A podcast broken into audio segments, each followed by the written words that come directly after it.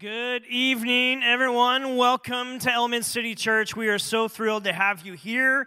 Those of you who are joining us online from your home or wherever you may be, uh, thanks for checking it out and tuning in, or maybe you're watching this later this week. Uh, hello to you as well. So, uh, if you are new, I met a couple of you. We are so thrilled to have you here. I know it takes courage coming to a new place, and so thanks for checking out Element City Church. We'd love to encourage you to, to maybe two things. One is to connect with us, and we've got a way for you to do that. Just text the word hello to our text number, which is 520 340 6868. So whether you're online watching or here, you are welcome to do that. And then there'll be a couple questions. Just click the link there, a couple quick questions, and that'll give us a chance to follow up with you and kind of answer any questions as you consider making Elements kind of your home church. With that, you can also download our free app.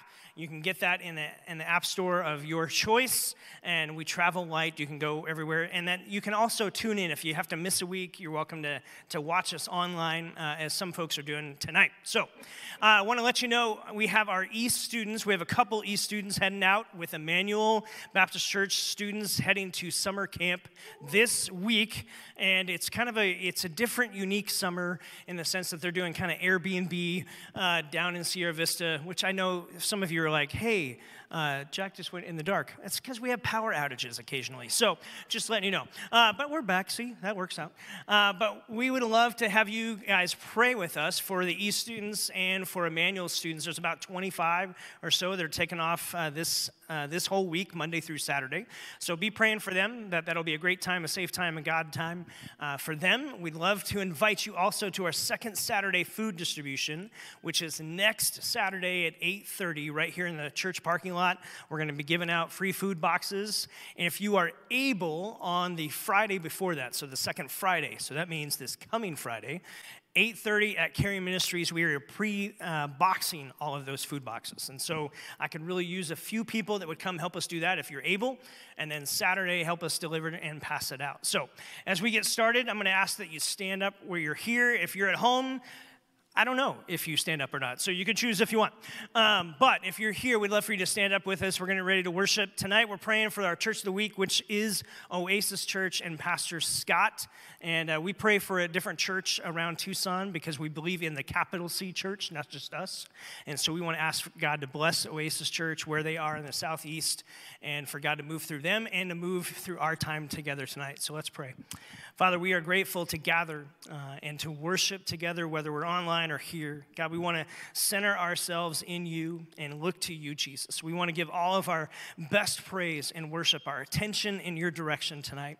God, we pray for Oasis Church and Pastor Scott. We ask your blessing over them and over the ministry that they have. Would you continue to expand their ability to reach people? We know there's a million plus people in the city and the surrounding area that aren't connected to any faith community. And so we're asking that you would leverage Oasis Church to make a difference in the lives of people and to meet people with your love and your grace and your hope. And we pray that tonight would be a night that we get to interact with your Holy Spirit.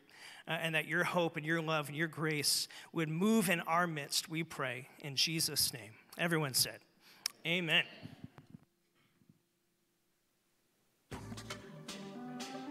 Well, good evening, church. Let's put our hands together.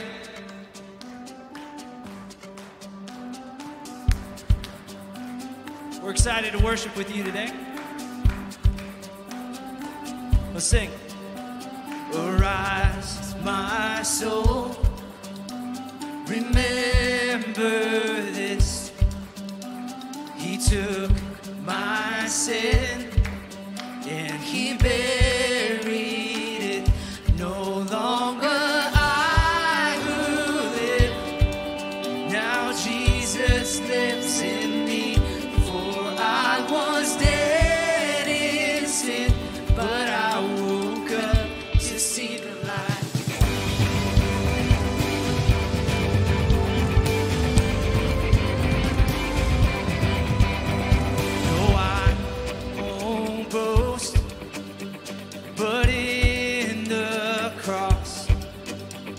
that saved my soul.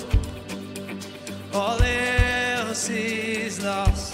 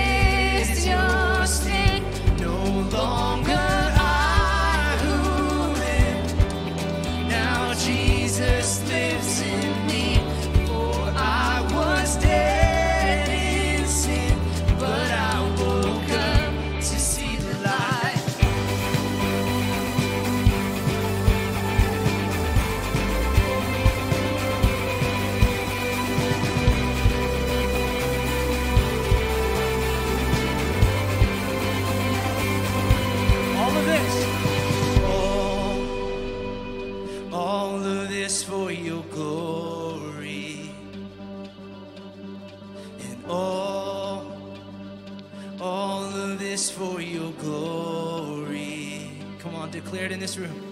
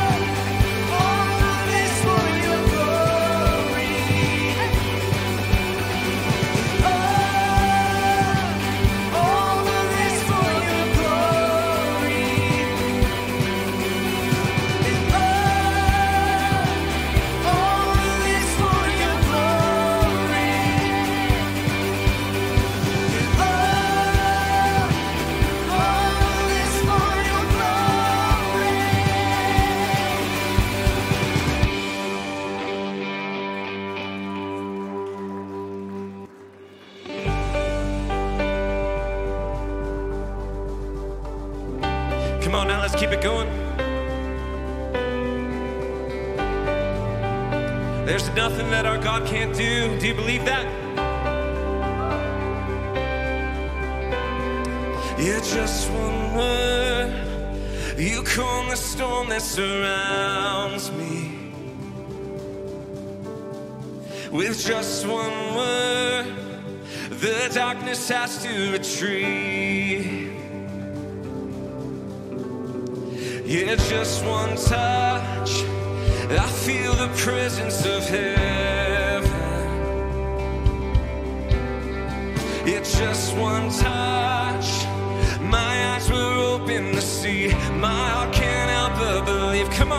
There's nothing.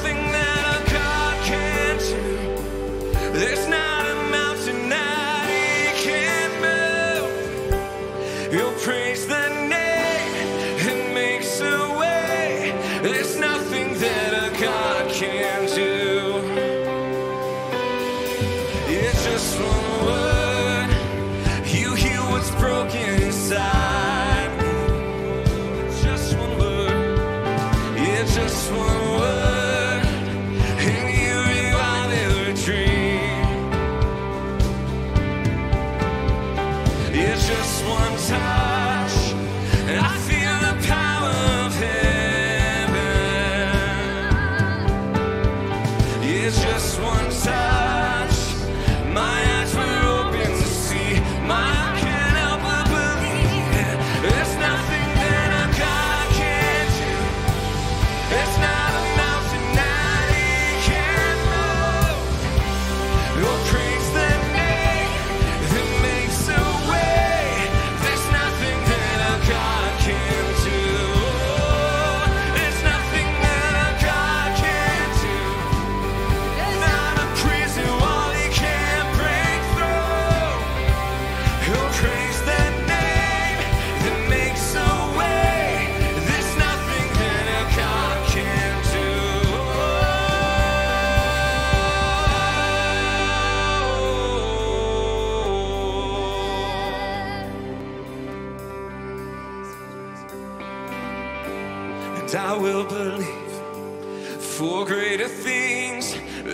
power like the power of Jesus. So let faith arise and let all agree.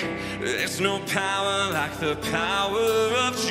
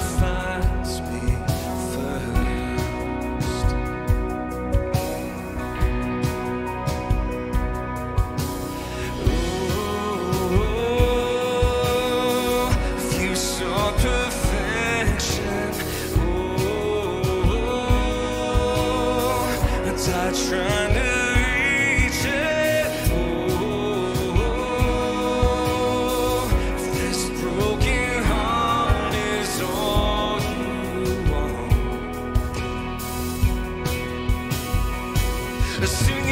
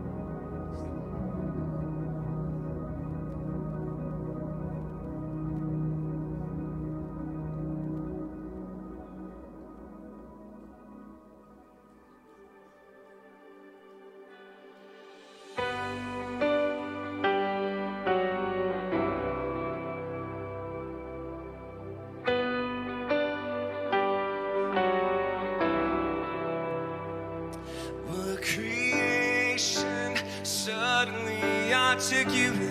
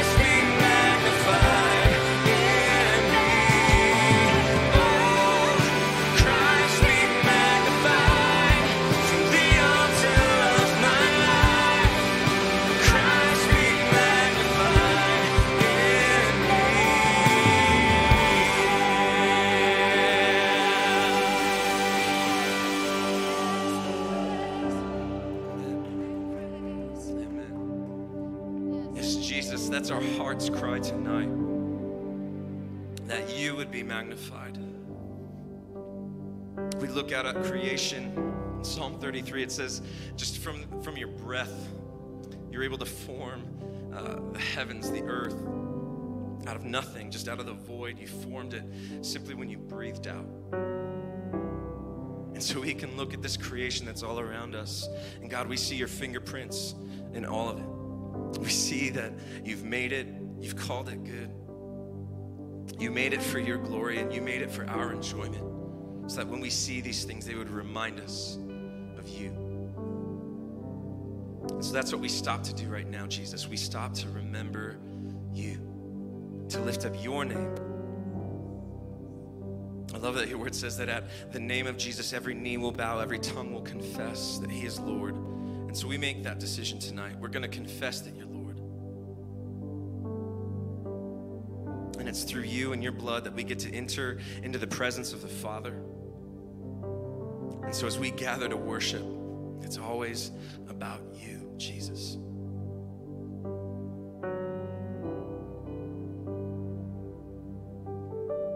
And so, Father, would you create the space in our hearts tonight to receive your word?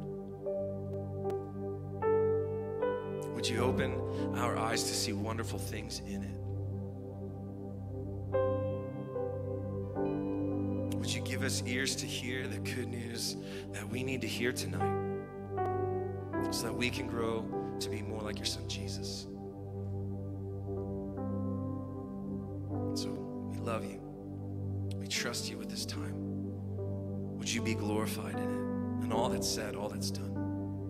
Lord Jesus, it's in your precious and holy name that we pray. Everyone said,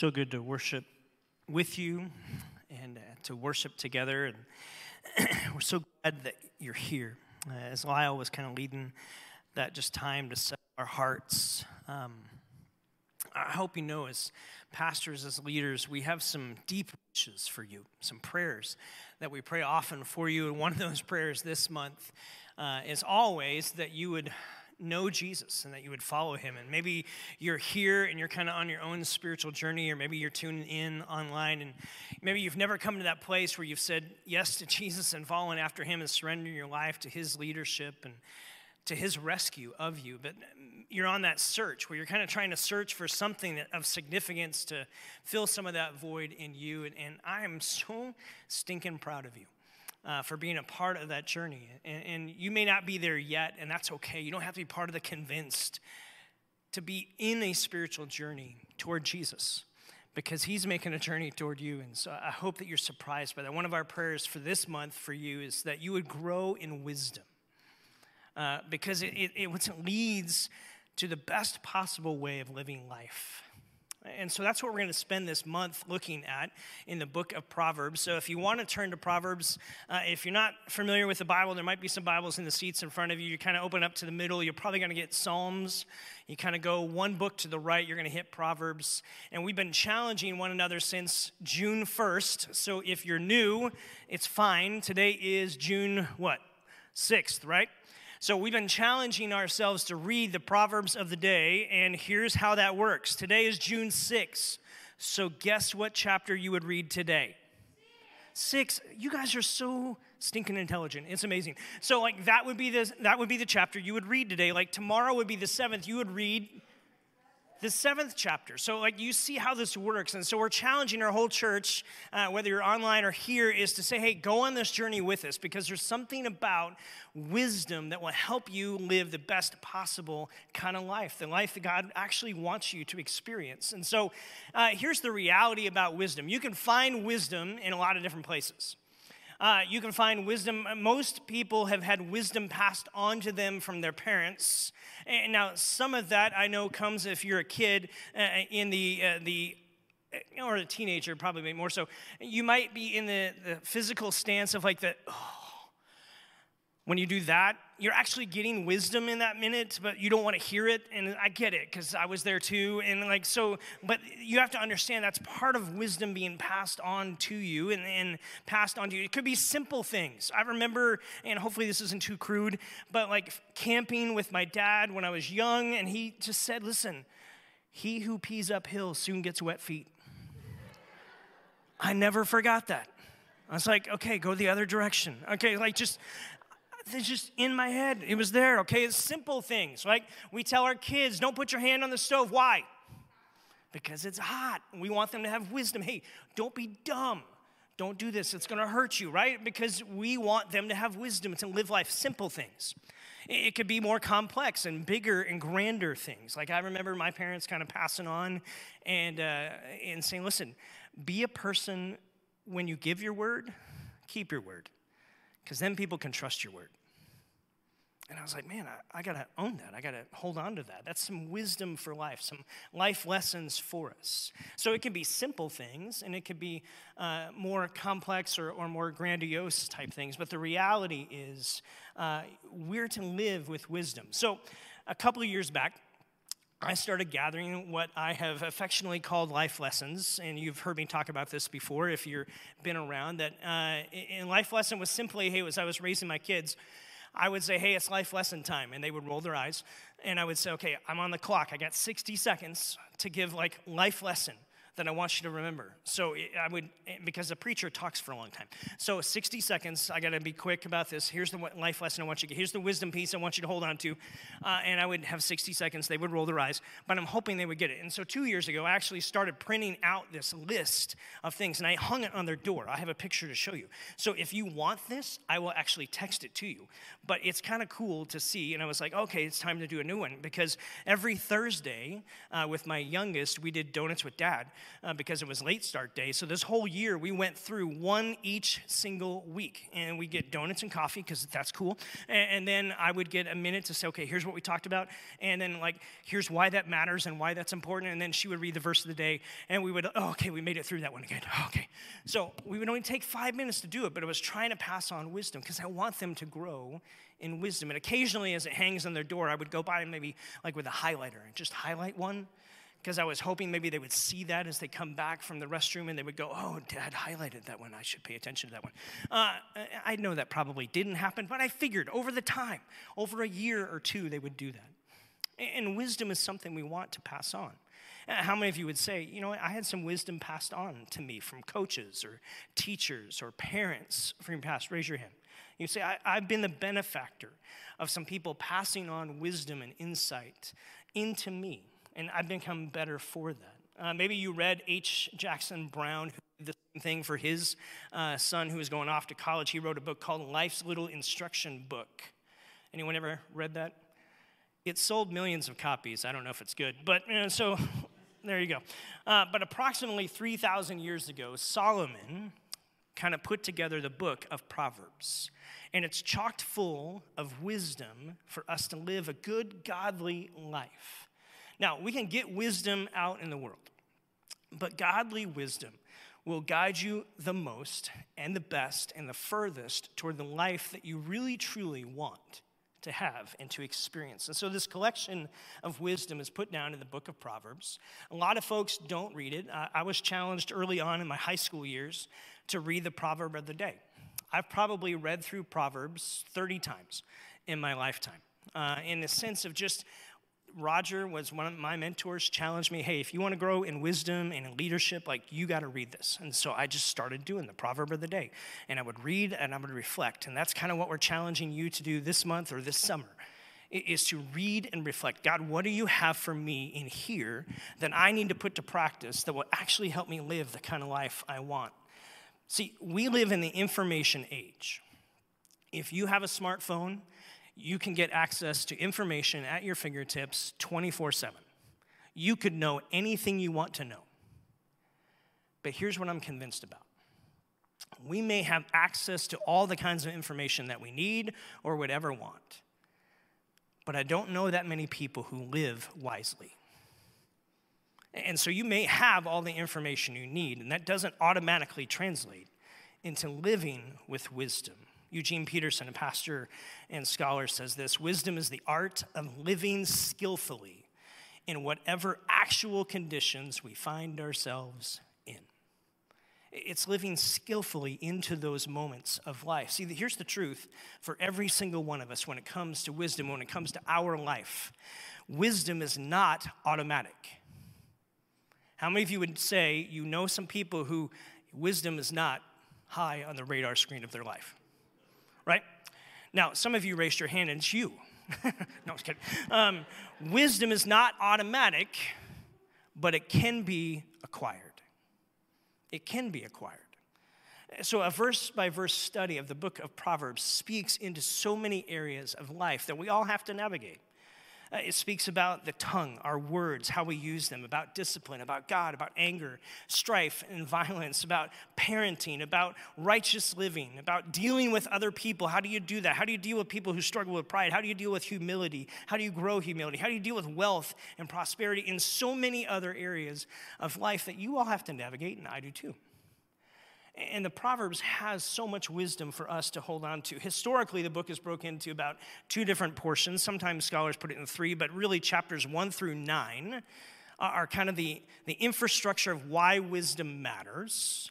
It has some wise sayings, but it's really about here's why you need to seek it. And then chapters 10 through 31 are all about okay, here's the wisdom, like bullet point dump of here's just wise sayings. Solomon wrote about 3,000 uh, wise sayings. Why did he write that? What made him so special? Well, we'll get to that in a second. Some backstory for him. But wisdom for us to hold. The book of Proverbs is not all 3,000 of what he wrote. You could read uh, a little bit of how that was annotated in 1 Kings chapter 3 and chapter 4 that kind of give the story a little bit of Solomon and why he wrote this. But Proverbs has taken a few of those sections. There's about three other authors that are credited with some things and, and put together into this book from about 3,000 years ago that says, here's how you want to live the best possible life, this good, godly kind of life. Here's how some aspects, some practical, tangible things about that. So here's Solomon's backstory, right? Uh, story goes about Solomon. Solomon is David's son. He's the one that's tasked to build the temple for the Lord. David passes, Solomon is there. Now he's a young ruler over the nation of Israel. And you're put in charge. And God shows up in a dream and says, Solomon, ask me anything you want. Now think about that. Uh, that's like a God genie moment, right? And into this moment, here's how Solomon responds God, would you give your servant a discerning heart to govern your people and to be able to distinguish between right and wrong. God's impressed with that answer and says, Not only will I give you wisdom, but I'm going to give you everything else too. Solomon becomes the richest man ever with the most power and the wisest person to ever live outside of Jesus. And, so Solomon's granted this. Now, ask yourself this question honestly. If God were to show up in a dream to you and ask you, hey, ask me anything that you'd want, would you choose wisdom? Because if I'm honest, I probably wouldn't be my first choice. Anything I want? Ooh. Wouldn't that be your reaction? Naturally. And so, what this speaks to is, is Solomon's character. What it speaks to is the, the wisdom of Solomon, even in that moment, to say, you know what, what I need most is wisdom, because it will actually help me in everything else in life that I have to navigate. And God blesses him for that. It says that Solomon was the wisest person to ever live, and I'll put it outside of Jesus. And so there's credit that people come from near and far to, to see and to, to learn from his wisdom. You'll read the story in Kings chapter 4 of like this whole idea of do you remember the story of the two women and they had the one baby and they were gonna, Solomon's like cut it in half, and then the real mom goes, No, no, no, don't do that.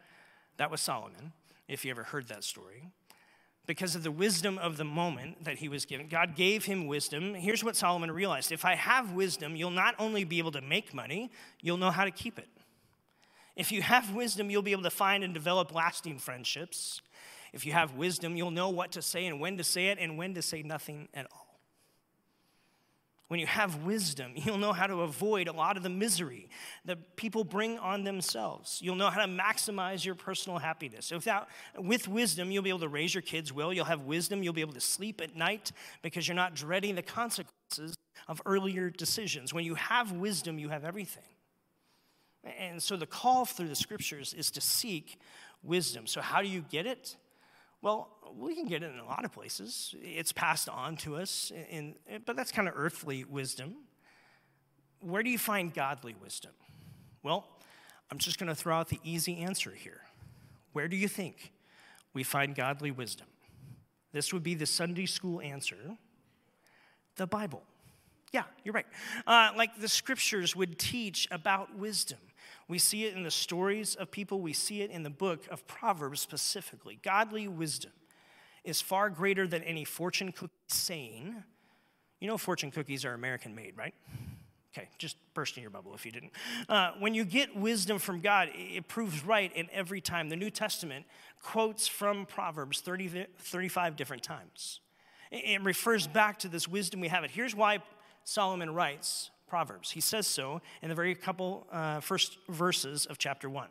These are the Proverbs of Solomon, David's son, king of Israel. Their purpose is to teach people wisdom and discipline, to help them understand insights from the wise. Their purpose is to teach people to live disciplined and successful lives, help them do what's right and what's just and what's fair. These proverbs will give insight to the simple and knowledge and discernment to the young you want to seek wisdom. In fact, here's the challenge not only for this month, read the Proverbs of the day, but the challenge ultimately is to devote the rest of your life to seek wisdom. You will be the one who benefits as you do that, as you seek God's wisdom. See, in the book of Proverbs, it addresses four different kinds of people. And the reality is, those four kinds of people are in this room. They are you, they are me. And we will all sit in, in what I'm going to call four different seats as it comes to how we navigate and how we engage in life. Uh, you may see responses to scenarios and situations that happen. You may have heard people respond in this way. Well, that won't ever happen to me. It's all going to work out fine. Some people respond that way when scenarios and situations come their way. Some say, well, that may happen to me, but I don't care. I don't care what the Bible says. I don't care what God thinks. I don't care. And so sometimes people respond that way. It may happen to me, but who are you to preach at me? Some people respond that way when it comes to circumstances and situations. Hey, that actually describes something I want. That seems smart. I want to know more about that. And that is a response of people. See, the four different seats are important for us to understand. Uh, the first one that Proverbs talks about is the simple. Uh, these are people who don't have a lot of life experience. I'm going to say something and it's not to offend you. If you're in middle school, this is the seat you're in. That's not a knock on you. It's the reality of life. You haven't had much life yet. And so you approach things from a simple perspective. For some people, they're the fool. And they don't care what things say, they don't care about wisdom. They're just going to do it their way. And we know people like this because they keep repeating the same, uh, they keep repeating the same trouble spots in life and nothing ever seems to change. It's the same cycle over and over. We know people who sit in the seat of a mocker. And they just mock the people who are trying to do the right thing or trying to do the wise thing, and they just have criticism as a part of who they are. Or maybe you sit in the wise seat, where you approach life from wisdom, from a godly perspective. And so the book of Proverbs actually talks to these four kinds of audiences. And here's the truth about each of these you and I will spend time in all four. What you want is to spend the most of your time toward the wisdom seat. That you would log more time there than anywhere else. But we can move back and forth in seasons and in moments and in situations, can't we? How many of you have ever done something really foolish? And in hindsight, you go, that was really foolish. Yeah, you sat in that seat. How many of you have ever answered someone with criticism in the moment? Yeah, because you were logging time in that seat. How many of you just, sometimes you just wake up and you got no clue? You don't know. It's because sometimes you're logging time in that seat. Maybe you would say, Hey, I've logged some time in wisdom. Here's what Proverbs chapter 1, verse 20 through 23 says this about these seats. Wisdom shouts in the streets. It's kind of this personification of wisdom, the voice of wisdom going out. She cries out in the public square. She calls to the crowds among the main street, to those gathered at the city gate. How long, you simpletons, will you insist on being simple minded? How long, you mockers, relish your mocking? How long will you fools hate knowledge? Come and listen to me, and I will share my heart with you and make you wise. Uh, See, what you want is to sit in the seat of wisdom. So, the simple people, if you're simple, you may not even know that you're simple, and that's okay. But in fact, by the time you figure out that you're simple, you probably move seats. And so you made some progress. Remember, wisdom is not automatic, but it can be acquired. We all start as a person in the seat of simple because we don't have a lot of life experience, especially when we're young. The simple person just lacks experience. The simple person thinks they can figure out life all on their own. I don't need you. How many of you reach the age where you realize you can't do it all on your own? That's called wisdom. You, you woke up to wisdom in that. The simple person repeatedly walks into trouble. We know people like this. We may long time there ourselves, who just continually, repeatedly walk themselves into trouble because they're satisfied or stuck sitting in the seat of simple. Proverbs 22 3 says this A prudent person foresees danger and takes precautions. The simpleton goes on blindly and suffers consequences. That's how a person that's sitting in the seat of simpleton just approaches life and they end up facing that. The fool says the fool knows the difference between right and wrong, but they just don't care. They brush off consequences, they lack foresight. A fool thinks their actions or their sins is no big deal. Proverbs 10 23 says this Doing wrong is fun for a fool, but living wisely brings pleasure to the sensible.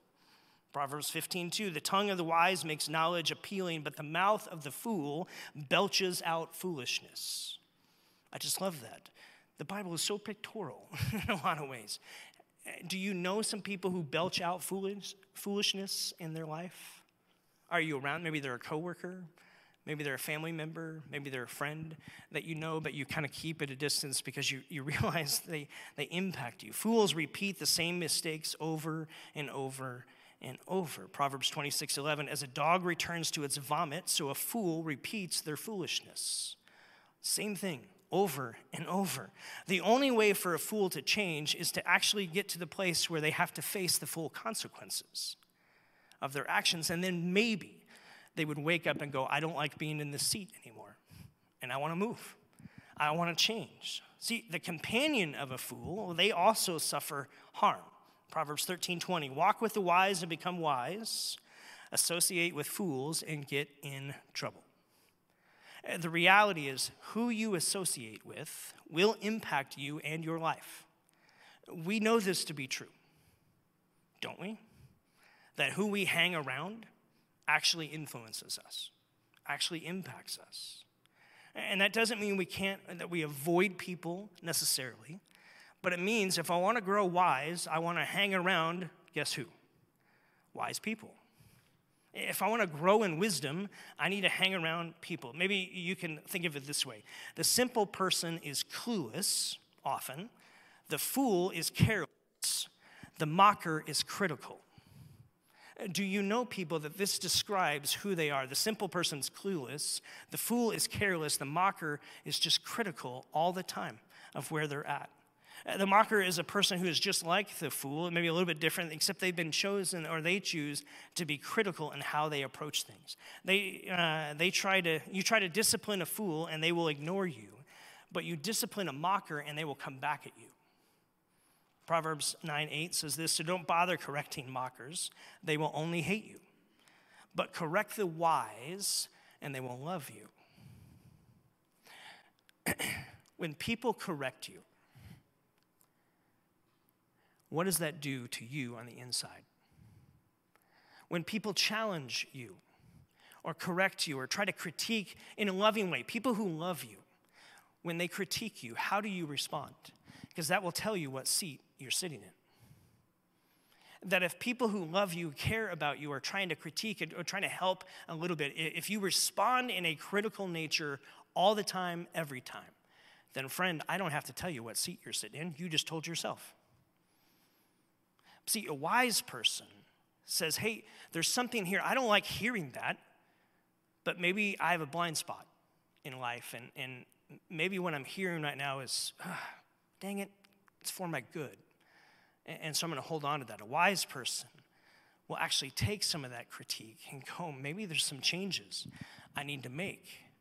See, that's the challenge when it comes to this because you will determine what seat you sit in. Only you. It ain't your spouse, it ain't your mom or dad, it isn't your friend. You get to choose what seat you will sit in. And only you get to choose that. Now, you can log time in the simple or in the fool or mocker, but I'm going to tell you what you want. If you and I were just having coffee at Starbucks and hanging out and talking, my hunch is you would say, Man, I really want to log more time here. Like, it feels like that would be the best way to live life. And I would tell you, as someone who's been down the road a little bit, it is. It's actually the best way to live life. Because I've logged time with other ones. They're not too pretty sometimes. And I'm the one who suffers, and so do you. And so we listen to advice. Mockers tend to drag everyone down with them. Uh, the Bible says, Here's how you deal with a mocker you throw them out, and the fighting goes away. The quarrels and the insults, they disappear. You can't deal with it. Uh, what you have to do in the moment is just pray. Because you can't correct someone who's just being critical of you and critical back at you because they don't want to hear it. Okay.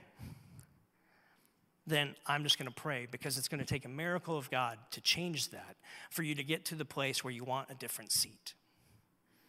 And so here's the challenge for you and for me you get to choose what seat you're going to be in. Now, here's what I know about me I feel like I've logged a lot more time over the last 20 years. Like at 50, I'm a whole lot more in this seat than I was at 20. But at 50, there are still times when I slide down to this seat or I sit in the full seat. And listen, if I'm honest, there are sometimes I just want to, I don't want to hear it. And I'll sit in this seat. And it usually takes God prompting me to go, hey, uh, you're in the wrong seat, buddy. I'm like, oh, yeah, that's right. And so the simple, okay, I'm not going to be foolish about life. I'm not going to ignore things. I'm, I'm not going to just be oblivious or naive to everything. I'm actually going to work. I'm going to study. See, Proverbs says it's important for you to get education, it's important for you to think for yourself and, and actually process things and not just go along with what everybody else says, but to actually think. The Proverbs say, look, don't be a fool. Uh, don't just not care because that actually just hurts you.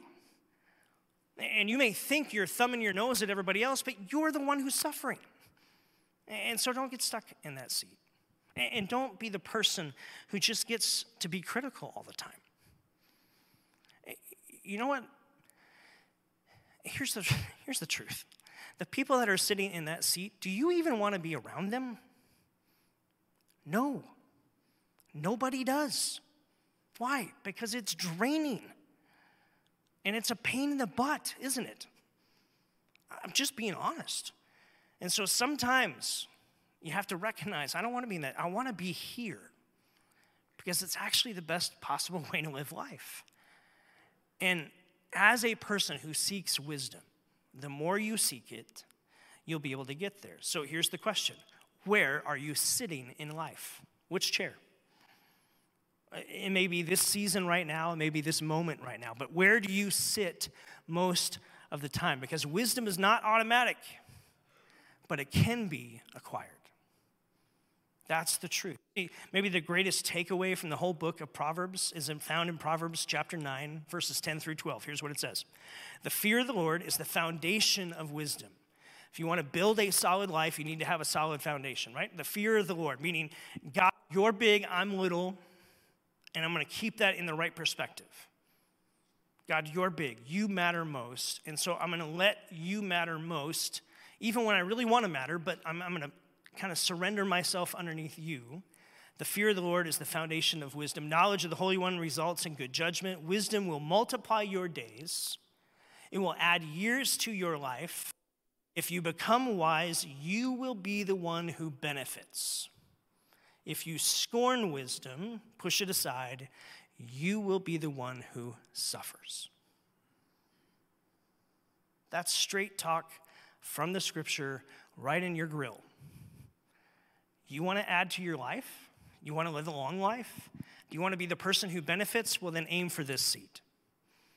Because you're going to be the one who benefits. If you ignore it, and you can, then you'll be the one who suffers. And that's your choice. But maybe choose something better. Wisdom blesses your life like nothing else can. In fact, we're told to spend our lives seeking wisdom. Eh, to pursue it like a treasure almost. Uh, that's what the scriptures kind of get at. Uh, Keith, in January 1 of 2008, it was in December of that year, he and his son Adrian were, they found some coins on the sidewalk as they were walking out of the store, right? And they decided, they kind of came up with this pledge of, hey, you know what? We're going to spend next year searching 15 minutes a day just for treasure. And we're going to see how much we get at the end of the year. So Keith and his son Adrian kind of started looking at 15 minutes a day starting January 1st, 2008. They went out in the rain, in the, the snow, and they just looked for treasure. And they looked to find things that they could pawn off. They looked to find loose change. After a year, guess what they found? A $1,000 worth of stuff just by looking for loose change in the ground. They found a silver necklace that they pawned, they found something else that they pawned. They added it up at the end of the year, 15 minutes a day. They found a thousand bucks. Here's what that says to you intentional searching leads to treasure. Duh.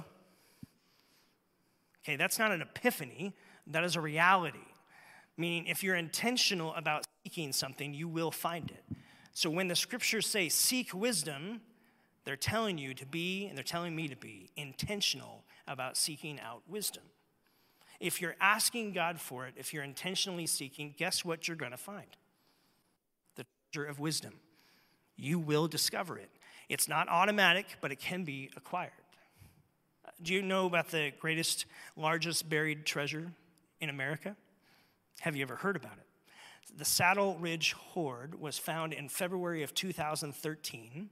A couple who owned property were walking their dog in the morning. They spotted what appeared to be a rusted portion of a can sticking out of the ground. They dug it up. It was super heavy, like full with lead. They got it back to the house, opened it up, and it had hundreds of gold coins in it. So, being smart, the next day they went back to that same area and dug around.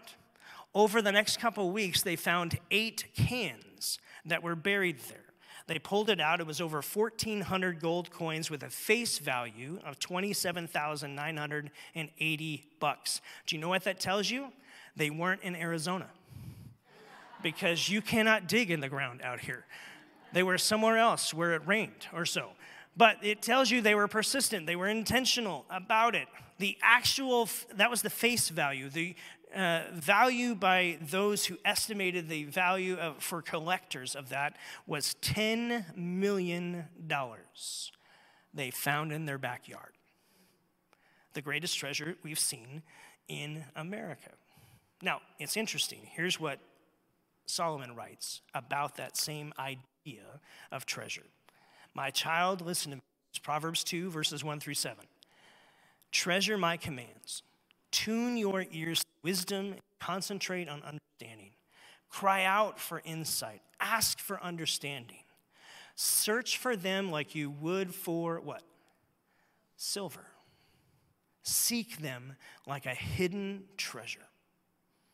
Then you will understand what it means to fear the Lord. You'll gain knowledge of God, for God grants wisdom, and from his mouth comes knowledge and understanding. He grants a treasure of common sense to those who seek it, to the honest. So, throughout the scripture, primarily in Proverbs, we're told seek wisdom like it's a treasure. Eh, because the reality is, you will sit in one of these four seats. You get to choose which one and only you get to choose which one. So seek wisdom like it's a treasure, go after it, crave it. Here's the definition I'm going to give to wisdom for this series that I'm working on. Wisdom is the ability to do the right thing, the good thing, and the godly thing in the moment you're in. Wisdom is the ability to do the right thing, the good thing, and the godly thing in every moment you're in. What I know about you is that's what you want. Because that's what I want. I want to do the right thing. I want to do the good thing for people. And listen, sometimes the good thing is not the easy thing. Sometimes the good thing is actually tough love kind of thing. Sometimes it's tough love even on yourself. It's, it's, it's not always getting everything you want. It's, it's pushing it off for a while to say, no, that's not the good thing for me. It's the godly thing. I want to do that in the moments I'm in. I want to be a wise person. When I was challenged in high school, that's what I wanted. I'm a long way from high school. It's still what I want. I have people ask me all the time, hey, how can we pray for you? My number one answer pray for wisdom. I want to do the right thing, the good thing, the godly thing in every moment I'm in. I will fail. For some of you, I have failed you in that moment. I'm sorry. I want to get it right. Because I want this seat. I don't want the others. Because I'm the one who loses when I log time there. But I'm the one who wins, and the people around me win when I sit in this seat. So, friend, that's what you want. How does this begin? I think it all begins in the reality of having a relationship with the wisest person ever Jesus. The reality, uh, what you're going to read this week, because today is the sixth, in two days it'll be what? The eighth. Proverbs 8 really is the personification of wisdom as Jesus. It's written way before Jesus, but if you read it through the lens of Jesus, you will see him. Jesus was there at the creation, creating all things. He's the one that was the active working of God, making everything happen. And Proverbs 8 is all about wisdom. It's all about the wisdom's voice going out, and you want it. It starts with a relationship with Him. And maybe you've been on a spiritual journey, and friend, here's what I want to just challenge you with. Have you ever come to the place where you've said, Man, I need Jesus. I've been around him, I've been searching kind of at him a little bit, but have you ever actually said yes to him and said, I want to surrender my life to your leadership, to your love for me? And I want to live as a person with wisdom. That's where this really begins. That's the foundation, the fear of the Lord. It's not being afraid of God, it's recognizing that God is big and you're little and that He's so big, He actually loves you. And He actually made a way for you to have a relationship with Him through faith in His Son Jesus. And that Jesus' life and His death and His resurrection paved the way for that to be a reality. And that having faith in Jesus, man, you get life with God now and forevermore. And that's the best, wisest decision you will ever make. You're going to have to make a lot of other decisions. We're going to look at that in a couple weeks. We're going to look at decisions about wealth and prosperity. How do you deal with that? We're going to look next week at wisdom in relationships. How do you, what if the Bible actually had a top 10 list of here's things you could do to have better relationships? Well, we're going to look at that next week. Come back. But I think it's this truth that it really begins with saying, I want to trust Jesus and lead him. The fear of the Lord is the beginning of wisdom. So here's what James chapter 1 says if any of you lacks wisdom, he should ask God, who gives to us generously and ungrudgingly, and it will be given to him. Here's the challenge seek wisdom.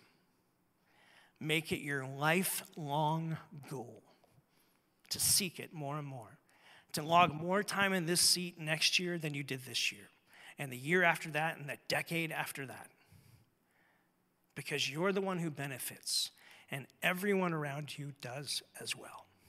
And so, Father, that's what we pray. As we get ready to enter into this last worship song and just end our evening, God, we pray that this would be a, month of us seeking wisdom as we just kind of challenge ourselves to read the proverb of the day. And I pray that each day, as folks read it, they take those three or four minutes just to, to, to kind of seek out the wisdom that you have for us, godly wisdom that will help us do the right, the good, the godly thing in the moments we're in. God, I pray that you'd meet them. God, for any here who have never really started that relationship with Jesus, I pray that they would come to it, that maybe at the end of this month, this journey in wisdom, they would see that wisdom isn't a philosophy, it's a person. It's the person of Jesus that loves them and wants to meet and live life with them from now on into eternity. So, Father, as we worship you in this song, would you stir within each heart here, each heart watching online, a craving to pick the seat we want to sit in more? We, we want that to be wisdom. So, would you give us the courage to pursue that, to search after it like a hidden treasure, which takes effort, takes focus? We want to be those kind of people. God, I, pray for your church, not just elements, but church universal. God, we want to be a church that speaks with wisdom to a culture that is desperately searching for answers. God, forgive us as the church for sometimes sitting in a simple seat and just being naive and turning a deaf ear to the world around us. We don't want to do that. We don't want to be foolish with the voice that you've given us. And we certainly don't want to mock the culture around us. Forgive us for the ways that we've done that. As your church, we want to live with a, a voice of wisdom that can meet people where they're at and call them to something better. So, would you grow us as your church, this little slice of the kingdom you've given us to 10, but your church universal, God? Would you help your church speak with a voice of wisdom like Jesus? We pray.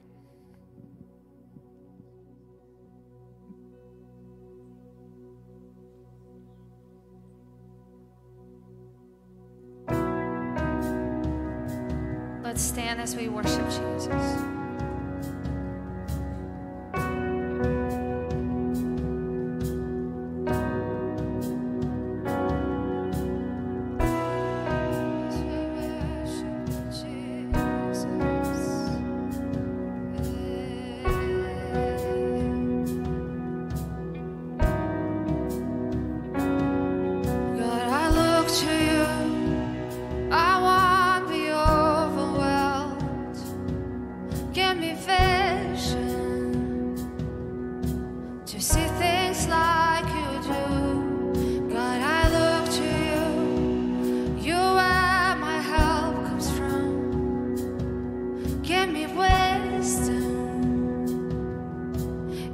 Just what to do.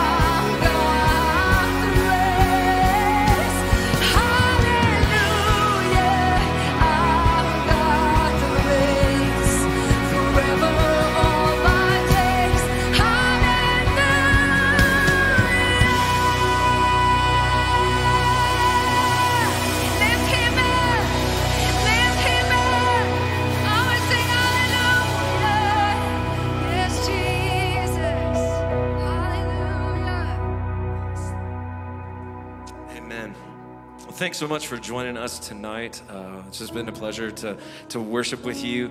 Uh, a couple things before we, we head out. If you're new tonight, we'd love to get to know a little bit more about you. So we've got the 10 minute party that's going on in the back. We're going to be back there just for 10 minutes. You don't have to be there for all 10 minutes, but I promise you, if you go back there and it's your first time and you fill out that connection card, you will get a bag of kettle corn that we like to call the best kettle corn south of the Grand Canyon. That's an attraction, right? Like that's a draw. I feel like maybe you don't like kettle corn. We'll find something else for if you don't. Uh, so yeah, feel free to do that. And if you're online, uh, our host can put in a, a, a link there. You can just make a comment in the comment field, but there should be a link where you can fill out that connection card online. And we haven't figured out how to mail the popcorn. we we know how to mail the popcorn. We're just not going to do it because we're lazy. We'll be honest. But if you come, uh, we'll give you the popcorn the first time that you come. So how about that? We can uh, we can make it work. That's what we'll do. Uh, so a couple other things too. Uh, again, don't forget read the proverb of the day with us. We're going to be going through the book of Proverbs all month. Uh, we've got this coming Friday is going to be. Uh, we need to get a couple people together to pack some food boxes because we're going to be giving that out at our second Saturday food distribution. So there's more information in the app. Feel free to jump in there. That's where all the addresses are. If you can join us, both of them are going to be at 8:30. We'd love to see you there. We'd love to uh, have you join us as we get to make an impact in the community. Uh, and then finally, this is kind of cool. We are so on pace right now. We're like right on pace to make our budget for the fiscal year. So that's going to be ending in, at the end of this month. This is two years in a row that we've been able to do it. Well, we hope. Last year was the first year in a while, and we're hoping that we're going to be able to do it again. And so if you've got uh, some extra tithes or offerings, uh, we just want to say first and foremost, thank you for those of you who do tithe regularly. Uh, we understand that that's saying something. We understand that uh, there's integrity that needs to be there with the way that we use this money to make an impact in the kingdom. But that's uh, what we enjoy is getting to partner with you to do this ministry. Uh, and so, real ministry takes real money. Uh, so, if you've got uh, a tie that you want to give, we've got the, the boxes in the back. You can drop them off there. Most people give online these days anyway, which is also in the in the app. Oh man. That's right. It's in the app. We're doing so well. So Proverbs 8:20 says this. It, it talks about wisdom as being able to navigate life between the boundaries of God's righteousness and God's justice. That's our prayer for you this week. Would you grow in wisdom and grow in being able to navigate between the, the boundaries of God's righteousness, His justice? We love you. We hope you have a great week, and we hope to see you soon.